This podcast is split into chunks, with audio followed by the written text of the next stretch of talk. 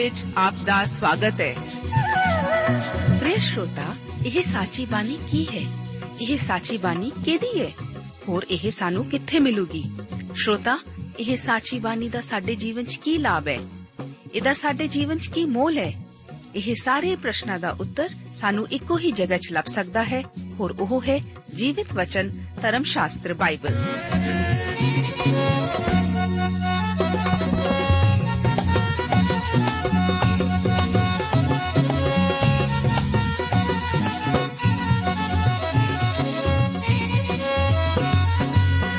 ਧਰਮ ਸ਼ਾਸਤਰ ਬਾਈਬਲ। ਉਹੀ ਜੀਵਿਤ ਵਚਨ ਦਾ ਅਸੀਂ ਇਸ ਕਾਰਜਕ੍ਰਮ ਵਿੱਚ ਅਧਿਐਨ ਕਰਾਂਗੇ।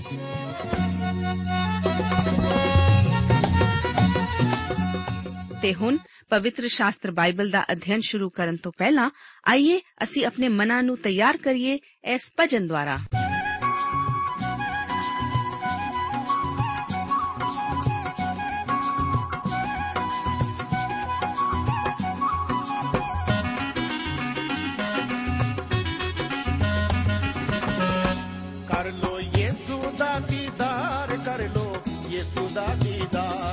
ਕਰ ਲੋ ਯੇਸੂ ਦਾ ਦੀਦਾਰ, ਕਰ ਲੋ ਯੇਸੂ ਦਾ ਦੀਦਾਰ। ਯੇਸੂ ਬੈਤਨੀਆਂ ਵਿੱਚ ਆਇਆ, ਯੇਸੂ ਬੈਤਨੀਆਂ ਵਿੱਚ ਆਇਆ, ਖਿੜ ਗਈਏ ਗੁਲਜ਼ਾਰ ਕਰ ਲੋ। ਯੇਸੂ ਦਾ ਦੀਦਾਰ, ਕਰ ਲੋ ਯੇਸੂ ਦਾ ਦੀਦਾਰ। ਕਰ ਲੋ ਯੇਸੂ ਦਾ ਦੀਦਾਰ, ਕਰ ਲੋ ਯੇਸੂ ਦਾ ਦੀਦਾਰ।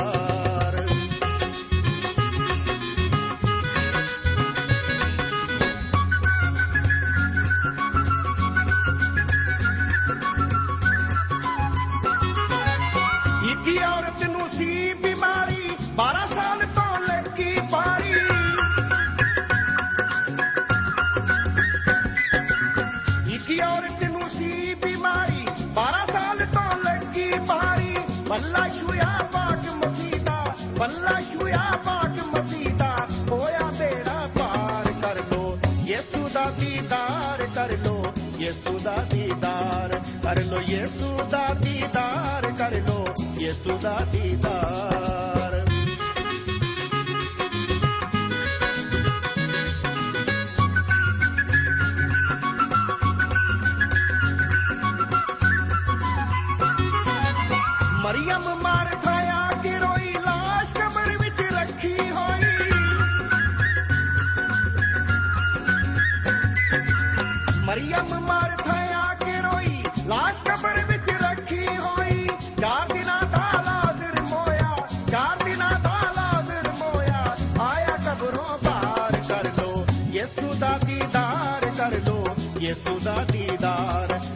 दारो दा दीदारोका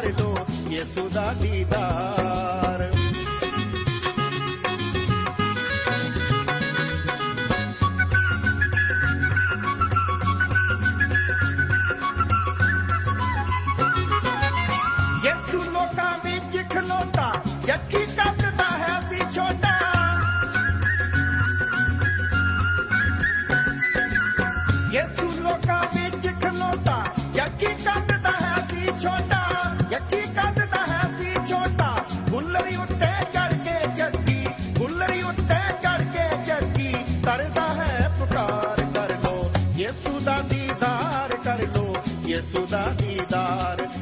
ਯੇਸੂ ਦਾ ਦੀਦਾਰ ਕਰ ਲੋ, ਯੇਸੂ ਦਾ ਦੀਦਾਰ।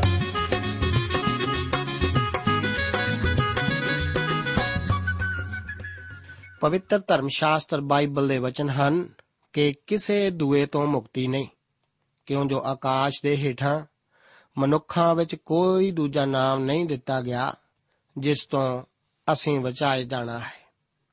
ਹਰ ਇੱਕ ਗੋਡਾ ਯੀਸ਼ੂ ਮਸੀਹ ਦੇ ਨਾਮ ਅੱਗੇ ਟਿਕੇਗਾ। ਪਿਆਰੇ ਅਜ਼ੀਜ਼ੋ, ਰਸੂਲਾਂ ਦੇ ਕਰਤੱਵ ਦੀ ਪੋਥੀ ਦੇ 15 ਅਧਿਆਏ, ਉਸ ਦੀਆਂ 14 ਤੋਂ ਲੈ ਕੇ 41 ਆਇਤਾਂ ਬਾਰੇ ਵਿਚਾਰ ਕਰਨ ਲਈ ਮੈਂ ਆਪ ਦਾ ਸਵਾਗਤ ਕਰਦਾ ਹਾਂ। ਇਸ 15 ਅਧਿਆਏ ਵਿੱਚ ਯਰੂਸ਼ਲਮ ਦੀ ਕਾਨਫਰੰਸ ਦਾ ਜ਼ਿਕਰ ਹੈ, ਜਿਸ ਬਾਰੇ ਅਸੀਂ ਪਿਛਲੇ ਪ੍ਰੋਗਰਾਮ ਵਿੱਚ ਵਿਚਾਰ ਕਰਨਾ ਸ਼ੁਰੂ ਕੀਤਾ ਸੀ। ਕਿਸ ਇਹਨੂੰ ਜਾਰੀ ਰੱਖਦੇ ਹੋਏ ਆਓ, ਅਸੀਂ 15 ਅਧਿਆਏ ਉਸ ਦੀਆਂ 14 ਤੋਂ ਲੈ ਕੇ 21 ਆਇਤਾਂ ਦੇ ਵਚਨਾਂ ਨੂੰ ਬਾਈਬਲ ਬਾਣੀ ਵਿੱਚੋਂ ਪੜ੍ਹਦੇ ਹਾਂ।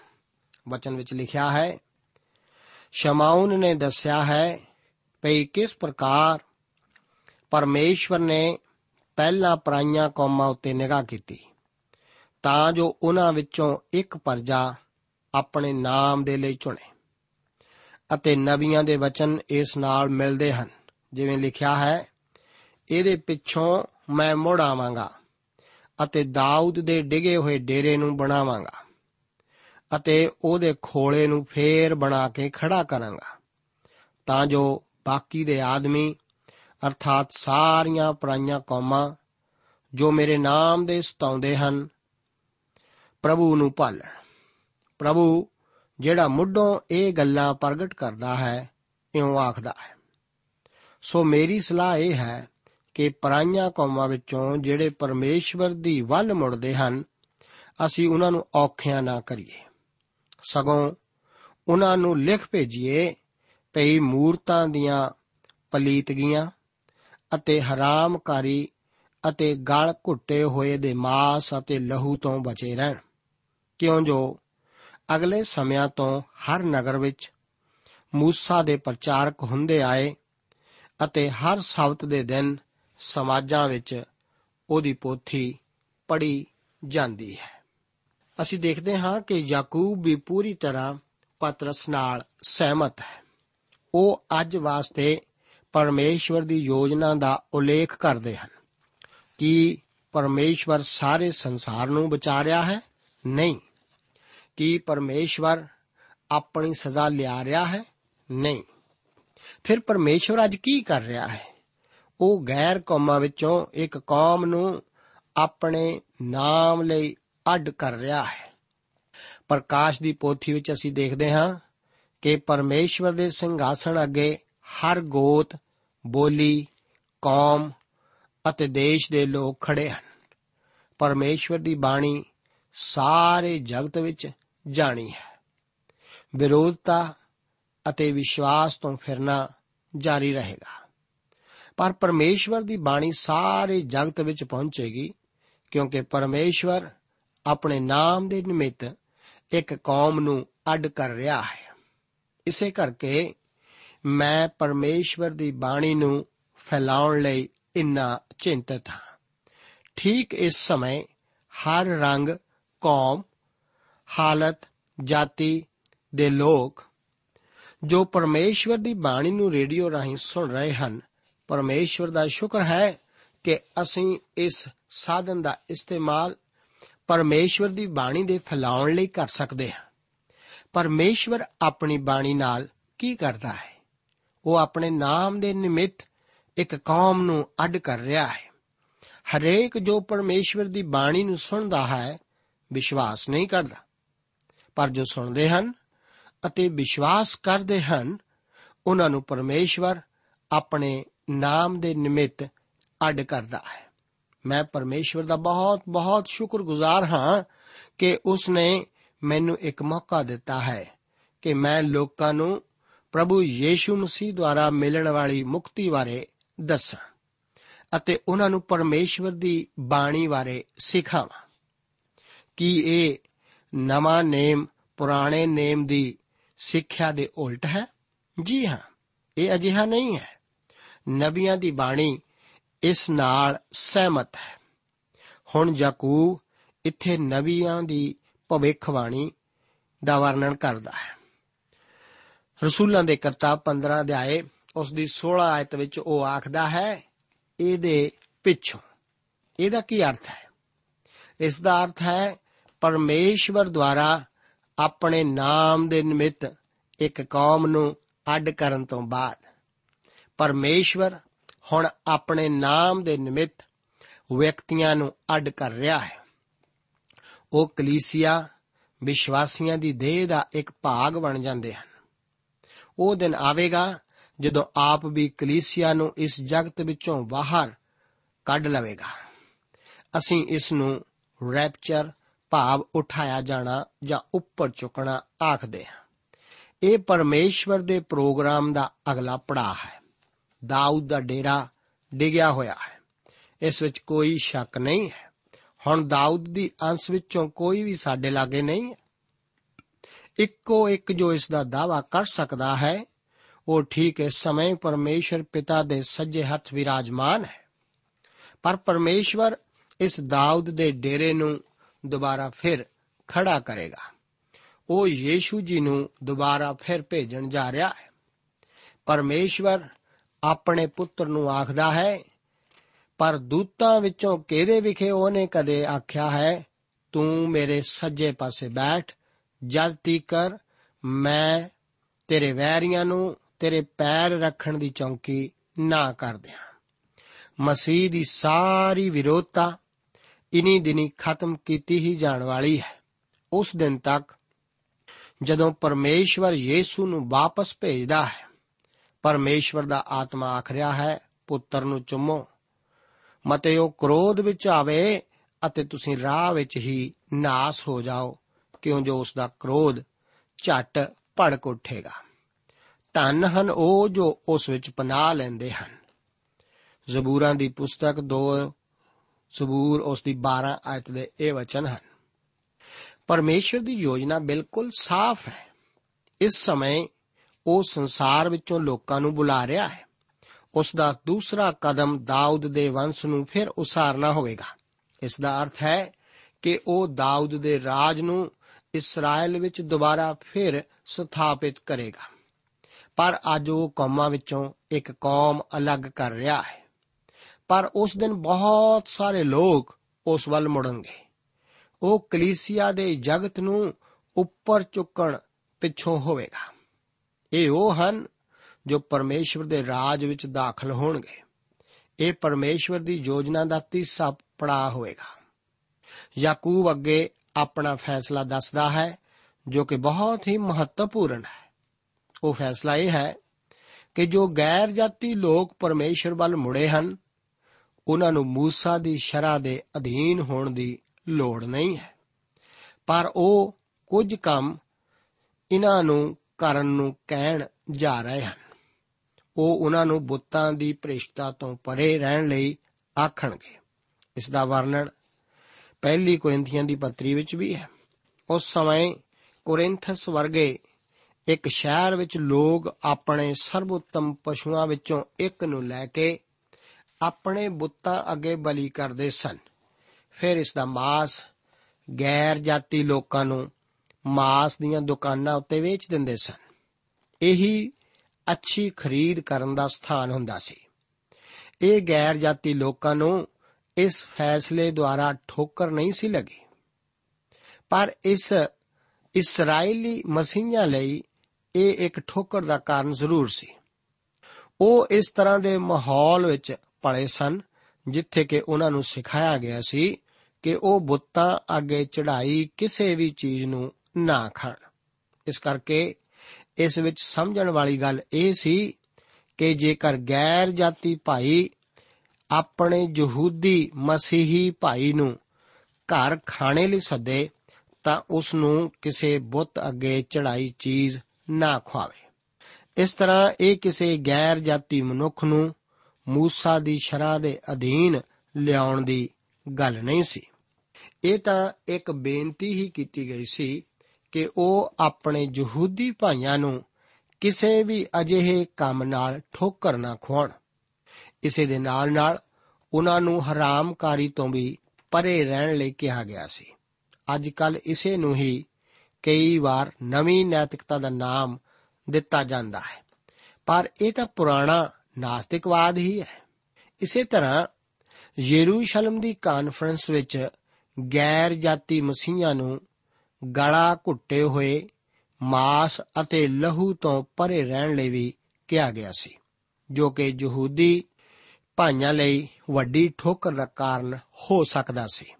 ਇਹ ਵੀ ਇੱਕ ਆਪਸੀ ਮੇਲ ਮਲਾਪ ਵਾਲੀ ਗੱਲ ਹੀ ਸੀ।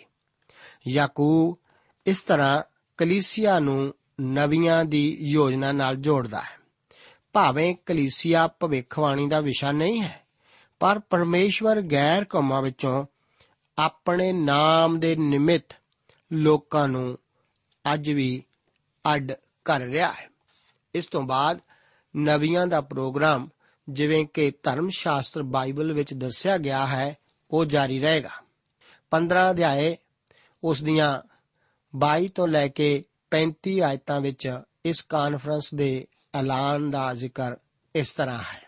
ਵਚਨ ਵਿੱਚ ਲਿਖਿਆ ਹੈ, ਤਦ ਰਸੂਲਾਂ ਅਤੇ ਬਜ਼ੁਰਗਾਂ ਨੇ ਸਾਰੀ ਕਲੀਸਿਆ ਸਣੇ ਚੰਗਾ ਜਾਣਿਆ ਕਿ ਆਪਣੇ ਵਿੱਚੋਂ ਮਨੁੱਖ ਚੁਣ ਕੇ ਪੌਲਸ ਅਤੇ ਵਰਨਾਵਸ ਦੇ ਨਾਲ ਅੰਤਾਕਿਆ ਨੂੰ ਘੱਲਣ, ਅਰਥਾਤ ਯਹੂਦਾ ਨੂੰ, ਜਿਹੜਾ ਬਰਸਬਾਸ ਕਹਾਉਂਦਾ ਅਤੇ ਸੀਲਾਸ ਨੂੰ, ਜਿਹੜੇ ਭਾਈਆਂ ਵਿੱਚ ਮੁਰਹੈਲ ਸਨ। ਔਰ ਉਹਨਾਂ ਦੇ ਹੱਥ ਇਹ ਲਿਖ ਘੱਲਿਆ ਕਿ ਉਹਨਾਂ ਭਾਈਆਂ ਨੂੰ ਜਿਹੜੇ ਪਰਾਈਆਂ ਕੌਮਾਂ ਵਿੱਚੋਂ ਹੋ ਕੇ ਅੰਤਾਕਿਆ ਅਤੇ ਸੂਰੀਆ ਅਤੇ ਕਿਲਕੀਆ ਵਿੱਚ ਰਹਿੰਦੇ ਹਨ, ਰਸੂਲਾਂ ਅਤੇ ਬਜ਼ੁਰਗਾਂ ਭਾਈਆਂ ਦਾ ਪ੍ਰਣਾਮ। ਜਾਂ ਅਸਾਂ ਸੁਣਿਆ, ਜੋ ਕਈ ਸਾਡੇ ਵਿੱਚੋਂ ਨਿਕਲੇ ਜਿਨ੍ਹਾਂ ਤੁਹਾਡੇ ਮਨਾਂ ਨੂੰ ਵਿਗਾੜ ਕੇ ਤੁਹਾਨੂੰ ਗੱਲਾਂ ਨਾਲ ਘਬਰਾ ਦਿੱਤਾ, ਪਰ ਅਸਾਂ ਉਹਨਾਂ ਨੂੰ ਕੋਈ ਹੁਕਮ ਨਹੀਂ ਦਿੱਤਾ। ਤਾਂ ਅਸਾਂ ਇੱਕ ਮਨ ਹੋ ਕੇ ਚੰਗਾ ਜਾਣਿਆ, ਜੋ ਕਈ ਕੁ ਪੁਰਸ਼ ਚੁਣ ਕੇ ਆਪਣੇ ਪਿਆਰੇ ਬਰਨਵਾਸ ਅਤੇ ਪੌਲਸ ਦੇ ਨਾਲ, ਜੋ ਅਜਿਹੇ ਮਨੁੱਖ ਹਨ ਕਿ ਜਿਨ੍ਹਾਂ ਆਪਣੇ ਪ੍ਰਾਣ ਸਾਡੇ ਪ੍ਰਭੂ ਯੀਸ਼ੂ ਮਸੀਹ ਦੇ ਨਾਮ ਦੇ ਬਦਲੇ ਜੋਖੋਂ ਵਿੱਚ ਪਾ ਦਿੱਤੇ ਤੁਹਾਡੇ ਕੋਲ ਕਲੀਏ ਸੋ ਅਸਾਂ ਯਹੂਦਾ ਅਤੇ ਸੀਲਾਸ ਨੂੰ ਭੇਜਿਆ ਹੈ, ਜੋ ਆਪ ਇਹ ਗੱਲਾਂ ਜਵਾਨੀ ਵੀ ਦੱਸਣਗੇ, ਕਿਉਂਕਿ ਪਵਿੱਤਰ ਆਤਮਾ ਨੇ ਅਤੇ ਅਸਾਂ ਚੰਗਾ ਜਾਣਿਆ ਜੋ ਇਹਨਾਂ ਜ਼ਰੂਰੀ ਗੱਲਾਂ ਤੋਂ ਬਿਨਾ ਤੁਹਾਡੇ ਉੱਤੇ ਹੋਰ ਕੁਝ ਭਾਰ ਨਾ ਪਾਈਏ। ਕਿ ਤੁਸੀਂ ਮੂਰਤਾਂ ਦੇ ਚੜਾਵਿਆਂ ਅਤੇ ਲਹੂ ਅਤੇ ਗਲ ਘੁੱਟਿਆਂ ਹੋਇਆਂ ਦੇ ਮਾਸ ਅਤੇ ਹਰਾਮਕਾਰੀ ਤੋਂ ਬਚੇ ਰਹੋ। ਜੇ ਤੁਸੀਂ ਇਹਨਾਂ ਗੱਲਾਂ ਤੋਂ ਆਪ ਨੂੰ ਬਚਾ ਰੱਖੋ, ਤਾਂ ਤੁਹਾਡਾ ਭਲਾ ਹੋਵੇਗਾ। ਤੁਹਾਡੀ ਕਲਿਆਣ ਹੋਵੇ। ਫਿਰ ਉਹ ਵਿਦਿਆ ਹੋ ਕੇ ਅੰਤਾਕਿਆ ਨੂੰ ਆਏ ਔਰ ਸੰਗਤ ਨੂੰ ਇਕੱਠੀ ਕਰਕੇ ਚਿੱਠੀ ਦਿੱਤੀ। ਉਹ ਪੜ੍ਹ ਕੇ ਇਸ ਤਸੱਲੀ ਦੀ ਗੱਲੋਂ ਬਹੁਤ ਆਨੰਦ ਹੋਏ। ਤਾਂ ਯਹੂਦਾ ਔਰ ਸੀਲਾਸ ਨੇ, ਜੋ ਆਪ ਵੀ ਨਬੀ ਸਨ, ਭਾਈਆਂ ਨੂੰ ਬਹੁਤ ਸਾਰੀਆਂ ਗੱਲਾਂ ਨਾਲ ਉਪਦੇਸ਼ ਦੇ ਕੇ ਤਕੜੇ ਕੀਤਾ। ਅਤੇ ਉਹ ਕਿੰਨਾ ਕੁ ਚਿਰ ਰਹਿ ਕੇ ਆਪਣੇ ਭੇਜਣ ਵਾਲਿਆਂ ਦੇ ਕੋਲ ਜਾਣ ਨੂੰ ਭਾਈਆਂ ਕੋਲੋਂ ਸੁਖ ਸਾਂਦ ਨਾਲ ਵਿਦਿਆ ਹੋਏ। ਪਰ ਪੌਲਸ ਅਤੇ ਵਰਨਵਾਸ ਅੰਤਾਕਿਆ ਵਿੱਚ ਰਹਿ ਕੇ ਹੋਰ ਬਹੁਤਿਆਂ ਦੇ ਨਾਲ ਪ੍ਰਭੂ ਦਾ ਵਚਨ ਸਿਖਾਲਦੇ ਅਤੇ ਉਹਦੀ ਖੁਸ਼ਖਬਰੀ ਸੁਣਾਉਂਦੇ ਸਨ। ਇੱਥੇ ਕੁਝ ਨਵੇਂ ਮਨੁੱਖਾਂ ਦੇ ਨਾਮਾਂ ਦਾ ਵਰਣਨ ਹੈ। ਸੀਲਾਸ ਪੌਲਸ ਦੀ ਅਗਲੀ ਯਾਤਰਾ ਦੇ ਦੌਰਾਨ ਉਸ ਦਾ ਸਾਥੀ ਬਣੇਗਾ। ਇਸ ਪੱਤਰੀ ਵਿੱਚ ਪਿਆਰ ਦੇ ਪ੍ਰਗਟਾਵੇ ਉੱਤੇ ਗੌਰ ਕਰੋ। ਉਹਨਾਂ ਨੇ ਪਰਮੇਸ਼ਰ ਵੱਲ ਮੁੜਨ ਵਾਲੇ ਗੈਰ ਜਾਤੀ ਲੋਕਾਂ ਨੂੰ ਲਿਖਿਆ ਅਤੇ ਪਰਾਈਆਂ ਕੌਮਾਂ ਵਿਚਲੇ ਭਾਈ ਆਖਿਆ, ਇਹ ਯਹੂਦੀ ਲੋਕ ਜੋ ਕਿ ਬਾਹਰ ਨਿਕਲੇ ਸਨ, ਉਹਨਾਂ ਨੂੰ ਯਰੂਸ਼ਲਮ ਦੀ ਕਲੀਸਿਆ ਵੱਲੋਂ ਕੋਈ ਇਖਤਿਆਰ ਨਹੀਂ ਸੀ ਦਿੱਤਾ ਗਿਆ। ਅਸਲ ਵਿੱਚ ਤਾਂ ਅਸੀਂ ਇਹ ਕਹਿ ਸਕਦੇ ਹਾਂ ਕਿ ਜੋ ਇੱਕ ਵਿਸ਼ਵਾਸੀ ਨੂੰ ਸ਼ਰਾ ਦੇ ਅਧੀਨ ਕਰਦਾ ਹੈ, ਉਹ ਅਜਿਹਾ ਪਰਮੇਸ਼ਰ ਦੇ ਵਚਨ ਦੇ ਇਖਤਿਆਰ ਨਾਲ ਨਹੀਂ ਕਰ ਰਿਹਾ। 25 ਆਇਤ ਵਿੱਚ ਕਿੰਨਾ ਪਿਆਰਾ ਪ੍ਰਗਟਾਵਾ ਹੈ। ਕਲੀਸਿਆ ਪਰਖੇ ਹੋਏ ਮਨੁੱਖਾਂ ਨੂੰ ਹੀ ਬਾਹਰ ਭੇਜਦੀ ਹੈ, ਜਿਨ੍ਹਾਂ ਨੇ ਆਪਣੀਆਂ ਜ਼ਿੰਦਗੀਆਂ ਨੂੰ ਦੁੱਖ ਵਿੱਚ ਪਾਇਆ ਹੈ। ਮੇਰੇ ਦੋਸਤ ਆਪ ਨੇ ਪਰਮੇਸ਼ਰ ਲਈ ਕਿੰਨਾ ਦੁੱਖ ਉਠਾਇਆ ਹੈ? ਇਸ ਲਈ ਆਪ ਨੇ ਪਰਮੇਸ਼ਵਰ ਲਈ ਕਿੰਨਾ ਦੁੱਖ ਉਠਾਇਆ ਹੈ? ਇਸ ਲਈ ਆਪ ਨੂੰ ਕਿੰਨੀ ਕੁ ਕੀਮਤ ਅਦਾ ਕਰਨੀ ਪਈ ਹੈ ਕਿ ਆਪ ਨੇ ਪਰਮੇਸ਼ਵਰ ਦੇ ਵਚਨ ਨੂੰ ਫੈਲਾਉਣ ਲਈ ਕੋਈ ਕੀਮਤ ਅਦਾ ਕੀਤੀ ਹੈ? ਆਪ ਜਾਣ ਸਕਦੇ ਹੋ। ਕਿ ਜੇਕਰ ਉਹ ਸਿਰਫ ਬਰਨਵਾਸ ਅਤੇ ਪੌਲਸ ਨੂੰ ਹੀ ਭੇਜਦੇ, ਤਾਂ ਲੋਕ ਕਹਿ ਸਕਦੇ ਸਨ ਕਿ ਜੀ ਹਾਂ ਇਹਨਾਂ ਦੋ ਮਨੁੱਖਾਂ ਨੇ ਤਾਂ ਇਹੋ ਹੀ ਰਿਪੋਰਟ ਵਾਪਸ ਲਿਆਉਣੀ ਸੀ। ਇਸੇ ਕਰਕੇ ਉਹਨਾਂ ਨੇ ਯਹੂਦਾ ਅਤੇ ਸਿਲਾਸ ਨੂੰ ਵੀ ਨਾਲ ਭੇਜਿਆ, ਤਾਂ ਅਸਲੀਅਤ ਨੂੰ ਪੱਕੇ ਤੌਰ ਤੇ ਜਾਣਿਆ ਜਾ ਸਕੇ ਕਿ ਕਾਨਫਰੰਸ ਦਾ ਫੈਸਲਾ ਇਹੋ ਹੀ ਸੀ। ਪਵਿੱਤਰ ਆਤਮਾ ਨੇ ਅਤੇ ਅਸਾਂ ਚੰਗਾ ਜਾਣਿਆ। ਰਸੂਲ ਆਖਦੇ ਪਵਿੱਤਰ ਆਤਮਾ ਹੀ ਉਹਨਾਂ ਨੂੰ ਇਸ ਫੈਸਲੇ ਨੂੰ ਲੈਣ ਵਾਸਤੇ ਉਹਨਾਂ ਦੀ ਅਗਵਾਈ ਕਰਦਾ ਸੀ। ਇਸ ਬਾਰੇ ਰਿਪੋਰਟ ਇਹੀ ਸੀ ਕਿ ਗੈਰ ਜਾਤੀ ਵਿਸ਼ਵਾਸੀਆਂ ਨੂੰ ਮੂਸਾ ਦੀ ਸ਼ਰ੍ਹਾ ਦੀਆਂ ਗੱਲਾਂ ਨੂੰ ਪੂਰਾ ਕਰਨ ਦੀ ਜ਼ਰੂਰਤ ਨਹੀਂ, ਪਰ ਉਹਨਾਂ ਨੂੰ ਮੂਰਤੀਆਂ ਅੱਗੇ ਚੜਾਏ ਮਾਸ ਵਿੱਚੋਂ ਨਹੀਂ ਖਾਣਾ ਸੀ ਅਤੇ ਹਰਾਮਕਾਰੀ ਤੋਂ ਵੀ ਪਰੇ ਰਹਿਣਾ ਸੀ। ਖੁਸ਼ਖਬਰੀ ਵਿੱਚ ਤਸੱਲੀ ਅਤੇ ਵਿਸ਼ਰਾਮ ਹੈ।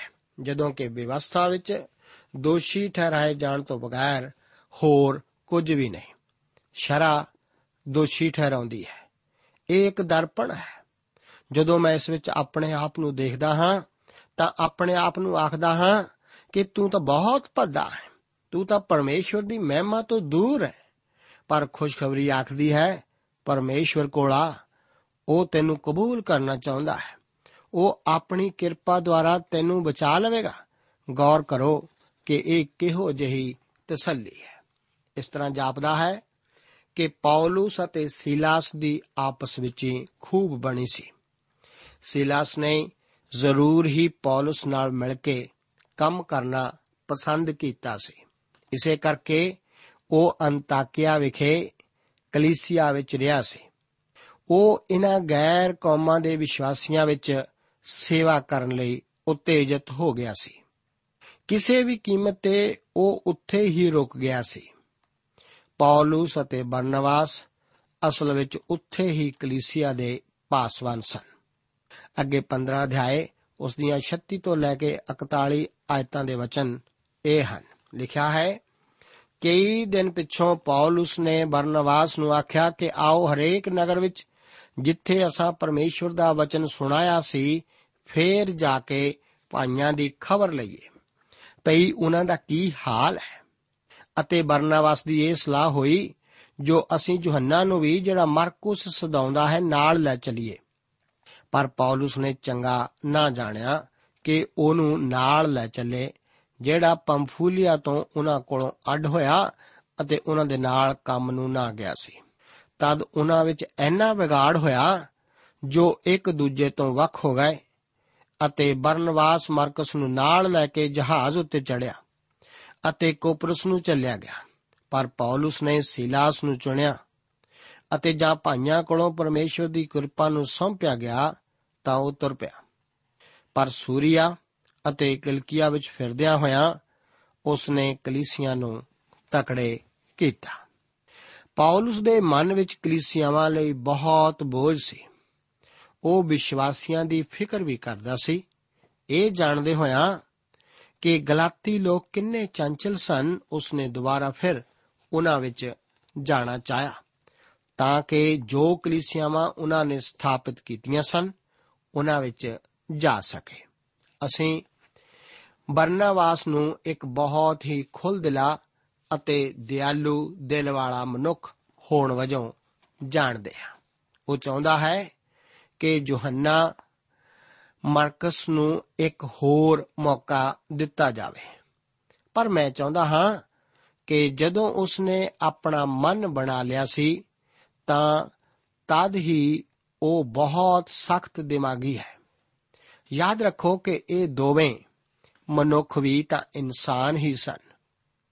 ਪੌਲਸ ਅਤੇ ਵਰਨਵਾਸ ਆਪਣੇ ਆਪਣੇ ਵਿਚਾਰ ਉੱਤੇ ਦ੍ਰਿੜ ਸਨ।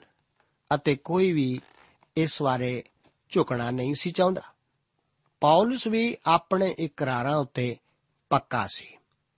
ਬਰਨਾਵਾਸ ਚਾਹੁੰਦਾ ਸੀ ਕਿ ਯੋਹੰਨਾ ਮਾਰਕਸ ਨੂੰ ਨਾਲ ਲਿਆ ਜਾਵੇ, ਪਰ ਪੌਲਸ ਇਸ ਤਰ੍ਹਾਂ ਨਹੀਂ ਸੀ ਕਰਨਾ ਚਾਹੁੰਦਾ। ਮੈਂ ਖੁਸ਼ ਹਾਂ ਕਿ ਇਹਨਾਂ ਦੋ ਭਰਾਵਾਂ ਵਿੱਚ ਕੁਝ ਆਪਸੀ ਮਤਭੇਦ ਸਨ, ਕਿਉਂਕਿ ਮੈਂ ਇਸ ਤੋਂ ਸਿੱਖਦਾ ਹਾਂ ਕਿ ਇਹ ਵਿਅਕਤੀ ਵੀ ਮਨੁੱਖ ਹੀ ਸਨ ਅਤੇ ਪਰਮੇਸ਼ਵਰ ਦੇ ਸੰਤ ਲੋਕ ਵੀ ਕਿਸੇ ਗੱਲਾਂ ਉੱਤੇ ਅਸਹਿਮਤ ਹੋ ਸਕਦੇ ਹਨ। ਪਰ ਬਿਨਾਂ ਅਸਹਿਮਤੀ ਯੋਗ ਹੁੰਦੇ ਹੋਏ ਵੀ ਉਹਨਾਂ ਨੇ ਪੂਰੀ ਤਰ੍ਹਾਂ ਆਪਣੇ ਆਪ ਨੂੰ ਇੱਕ ਦੂਸਰੇ ਤੋਂ ਦੂਰ ਨਹੀਂ ਸੀ ਕੀਤਾ। ਇਸ ਦੀ ਸੰਭਾਵਨਾ ਨੂੰ ਵੀ ਉਹਨਾਂ ਨੇ ਨਹੀਂ ਸੀ ਤੋੜਿਆ। ਉਹਨਾਂ ਨੇ ਕਲੀਸਿਆਵਾਂ ਨੂੰ ਨਹੀਂ ਸੀ ਵੰਡਿਆ। ਅਤੇ ਨਾ ਹੀ ਅੰਤਾਕਿਆ ਵਿੱਚ ਦੋ ਵੱਖ-ਵੱਖ ਕਲੀਸਿਆਵਾਂ ਬਣਾਈਆਂ ਸਨ। ਉਹ ਤਾਂ ਸਿਰਫ ਅਸਹਿਮਤ ਹੀ ਹੋਏ ਸਨ। ਕੁਝ ਭਾਈਆਂ ਨਾਲ ਅਸਹਿਮਤ ਹੋਣਾ ਵੀ ਠੀਕ ਹੀ ਹੁੰਦਾ ਹੈ। ਇਸ ਤੋਂ ਬਾਅਦ ਅਸੀਂ ਬਰਨਵਾਸ ਬਾਰੇ ਪਰਮੇਸ਼ਵਰ ਦੇ ਵਚਨ ਵਿੱਚ ਜ਼ਿਆਦਾ ਕੁਝ ਨਹੀਂ ਪੜ੍ਹਦੇ। ਉਹ ਕੁਪਰਸ ਨੂੰ ਚਲਾ ਗਿਆ ਸੀ ਅਤੇ ਉੱਥੇ ਉਸਨੇ ਇੱਕ ਸੇਵਾ ਆਰੰਭ ਕੀਤੀ ਸੀ। ਬਰਨਵਾਸ ਕੁਪਰਸ ਤੋਂ ਹੀ ਆਇਆ ਸੀ ਅਤੇ ਇਹੀ ਉਸ ਦਾ ਆਪਣਾ ਨਗਰ ਸੀ। ਉਸ ਦੇ ਮਨ ਵਿੱਚ ਇਹ ਬਹੁਤ ਖਾਹਿਸ਼ ਸੀ ਕਿ ਉਹ ਆਪਣੇ ਖੁਦ ਦੇ ਲੋਕਾਂ ਤੱਕ ਪਰਮੇਸ਼ਵਰ ਦੀ ਖੁਸ਼ਖਬਰੀ ਨੂੰ ਪਹੁੰਚਾਵੇ। ਇੱਕ ਰਵਾਇਤ ਦੇ ਅਨੁਸਾਰ ਉਸ ਨੇ ਕੁਪਰਸ ਵਿਖੇ ਮਹਾਨ ਸੇਵਾ ਕੀਤੀ ਸੀ ਅਤੇ ਇਹ ਮਹਾਨ ਸੇਵਾ ਜੋ ਕਿ ਬਰਨਾਵਾਸ ਦੁਆਰਾ ਕੁਪਰਸ ਵਿਖੇ ਕੀਤੀ ਗਈ ਸੀ, ਉਸੇ ਦੇ ਦੁਆਰਾ ਉੱਤਰੀ ਅਫਰੀਕਾ ਵਿੱਚ ਵੀ ਖੁਸ਼ਖਬਰੀ ਦੇ ਪ੍ਰਚਾਰ ਦੀ ਇੱਕ ਮਹਾਨ ਸੇਵਾ ਦਾ ਆਰੰਭ ਕੀਤਾ ਗਿਆ ਸੀ। ਇਸ ਤੋਂ ਇਲਾਵਾ ਅਸੀਂ ਦੇਖਦੇ ਹਾਂ ਕਿ ਬਰਨਵਾਸ ਧਰਮ ਸ਼ਾਸਤਰ ਬਾਈਬਲ ਦੇ ਪੰਨਿਆਂ ਵਿੱਚੋਂ ਅਲੋਪ ਹੋ ਜਾਂਦਾ ਹੈ। ਬਾਈਬਲ ਧਰਮ ਸ਼ਾਸਤਰ ਸਾਨੂੰ ਉਸ ਦੀ ਸੇਵਾ ਦਾ ਉਬੇਰਵਾ ਨਹੀਂ ਦੱਸਦਾ। ਇਸ ਤੋਂ ਬਾਅਦ ਅਸੀਂ ਪੌਲਸ ਰਸੂਲ ਦੀ ਸੇਵਾ ਦਾ ਹੀ ਵੇਰਵਾ ਵੇਖਾਂਗੇ। ਹੁਣ ਕਲੀਸਿਆ ਕੋਲ ਦੋ ਮਹਾਨ ਕੇਂਦਰ ਹੋ ਗਏ ਹਨ, ਜੋ ਕਿ ਪਹਿਲਾਂ ਸਿਰਫ ਇੱਕ ਹੀ ਸੀ। ਇੱਕ ਪਾਸੇ ਬਰਨਵਾਸ ਅਤੇ ਦੂਸਰੇ ਪਾਸੇ ਪੌਲਸ ਜਾ ਰਿਹਾ ਸੀ। ਇਹ ਪਰਮੇਸ਼ਵਰ ਦੀ ਵਿਧੀ ਹੀ ਹੈ। ਅਸੀਂ ਦੇਖਦੇ ਹਾਂ ਕਿ ਬਰਨਾਵਾਸ ਦੀ ਇਹ ਸਲਾਹ ਹੋਈ ਜੋ ਅਸੀਂ ਯੋਹੰਨਾ ਨੂੰ ਵੀ, ਜਿਹੜਾ ਮਰਕੁਸ ਸਦਾਉਂਦਾ ਹੈ, ਨਾਲ ਲੈ ਚਲੀਏ। ਪਰ ਪੌਲਸ ਨੇ ਚੰਗਾ ਨਾ ਜਾਣਿਆ ਕਿ ਉਹਨੂੰ ਨਾਲ ਲੈ ਚੱਲੇ, ਜਿਹੜਾ ਪੰਫੂਲੀਆ ਤੋਂ ਉਹਨਾਂ ਕੋਲੋਂ ਅੱਡ ਹੋਇਆ ਅਤੇ ਉਹਨਾਂ ਦੇ ਨਾਲ ਕੰਮ ਨੂੰ ਨਾ ਗਿਆ ਸੀ। ਪਰਮੇਸ਼ਵਰ ਇਹਨਾਂ ਦੋਹਾਂ ਹੀ ਮਨੁੱਖਾਂ ਨੂੰ ਇਸਤੇਮਾਲ ਕਰਨ ਜਾ ਰਿਹਾ ਹੈ। ਹੁਣ ਪੌਲਸ ਦੇ ਨਾਲ ਸਿਲਾਸ ਹੈ ਅਤੇ ਕਲੀਸਿਆ ਦੇ ਦੂਸਰੇ ਭਾਈ ਉਹਨਾਂ ਨੂੰ ਪਰਮੇਸ਼ਵਰ ਦੀ ਕਿਰਪਾ ਦੇ ਹੱਥ ਸੌਂਪ ਦਿੰਦੇ ਹਨ। ਕਿ ਆਪਨੇ ਵੀ ਆਪਣੇ ਆਪ ਨੂੰ ਪਰਮੇਸ਼ਵਰ ਦੀ ਕਲੀਸਿਆ ਅਤੇ ਪਰਮੇਸ਼ਵਰ ਦੀ ਕਿਰਪਾ ਭਾਵ ਪ੍ਰਭੂ ਯੀਸ਼ੂ ਮਸੀਹ ਦੇ ਹੱਥ ਸੌਂਪ ਦਿੱਤਾ ਹੈ। ਜੇਕਰ ਆਪ ਅਜਿਹਾ ਕਰ ਚੁੱਕੇ ਹੋ, ਤਦ ਆਪ ਬਹੁਤ ਹੀ ਸੁਭਾਗ ਵਾਲੇ ਮਨੁੱਖ ਹੋ। ਅਗਰ ਆਪਨੇ ਇਸ ਤਰ੍ਹਾਂ ਕਰ ਲਿਆ ਹੈ, ਤਦ ਆਪ ਸਾਨੂੰ ਜ਼ਰੂਰ ਲਿਖੋ ਤਾਂ ਕਿ ਅਸੀਂ ਪਰਮੇਸ਼ਵਰ ਦੇ ਇਸ ਕਾਰਜ ਲਈ ਉਸ ਦੀ ਉਸਤਤ ਕਰ ਸਕੀਏ। ਪ੍ਰਭੂ ਆਪ ਨੂੰ ਅੱਜ ਦੇ ਇਹਨਾਂ ਵਚਨਾਂ ਨਾਲ ਅਸੀਸ ਦੇਵੇ। ਜੈ ਮਸੀਹ। ਦੋਸਤੋ, ਸਾਨੂੰ ਉਮੀਦ ਹੈ ਕਿ ਇਹ ਕਾਰਜਕ੍ਰਮ ਤੁਹਾਨੂੰ ਪਸੰਦ ਆਇਆ ਹੋਵੇਗਾ ਤੇ ਇਹ ਕਾਰਜਕ੍ਰਮ ਸੁਣ ਕੇ ਤੁਹਾਨੂੰ ਬਰਕਤਾਂ ਮਿਲੀਆਂ ਹੋਣਗੀਆਂ। ਜੇ ਤੁਸੀਂ ਇਹ ਕਾਰਜਕ੍ਰਮ ਦੇ ਬਾਰੇ ਕੁਝ ਪੁੱਛਣਾ ਚਾਹੁੰਦੇ ਹੋ, ਤੇ ਸਾਨੂੰ ਇਸ ਪਤੇ ਤੇ ਲਿਖੋ। Program Sachi Bani, post box number 1715 sector 36 Chandigarh 160036 ਪਤਾ ਇੱਕ ਵਾਰ ਫੇਰ ਸੁਣ ਲਓ program Sachi Bani post box number 1715 sector 36 Chandigarh 160036 ਸਾਡਾ ਈਮੇਲ ਪਤਾ ਹੈ punjabi ttb at twr dot in ਪਤਾ ਇੱਕ ਵਾਰ ਫੇਰ ਸੁਣ ਲਓ punjabi ttb at twr dot in ਹੁਣ ਸਾਡੇ ਪ੍ਰੋਗਰਾਮ ਦਾ ਸਮੇਂ ਸਮਾਪਤ ਹੁੰਦਾ ਹੈ। ਉਮੀਦ ਹੈ ਅਗਲੇ ਪ੍ਰੋਗਰਾਮ ਵਿੱਚ ਤੁਹਾਡੇ ਨਾਲ ਫੇਰ ਪੇਂਟ ਹੋਏਗੀ। ਰੱਬ ਤੁਹਾਨੂੰ ਬਰਕਤ ਦੇ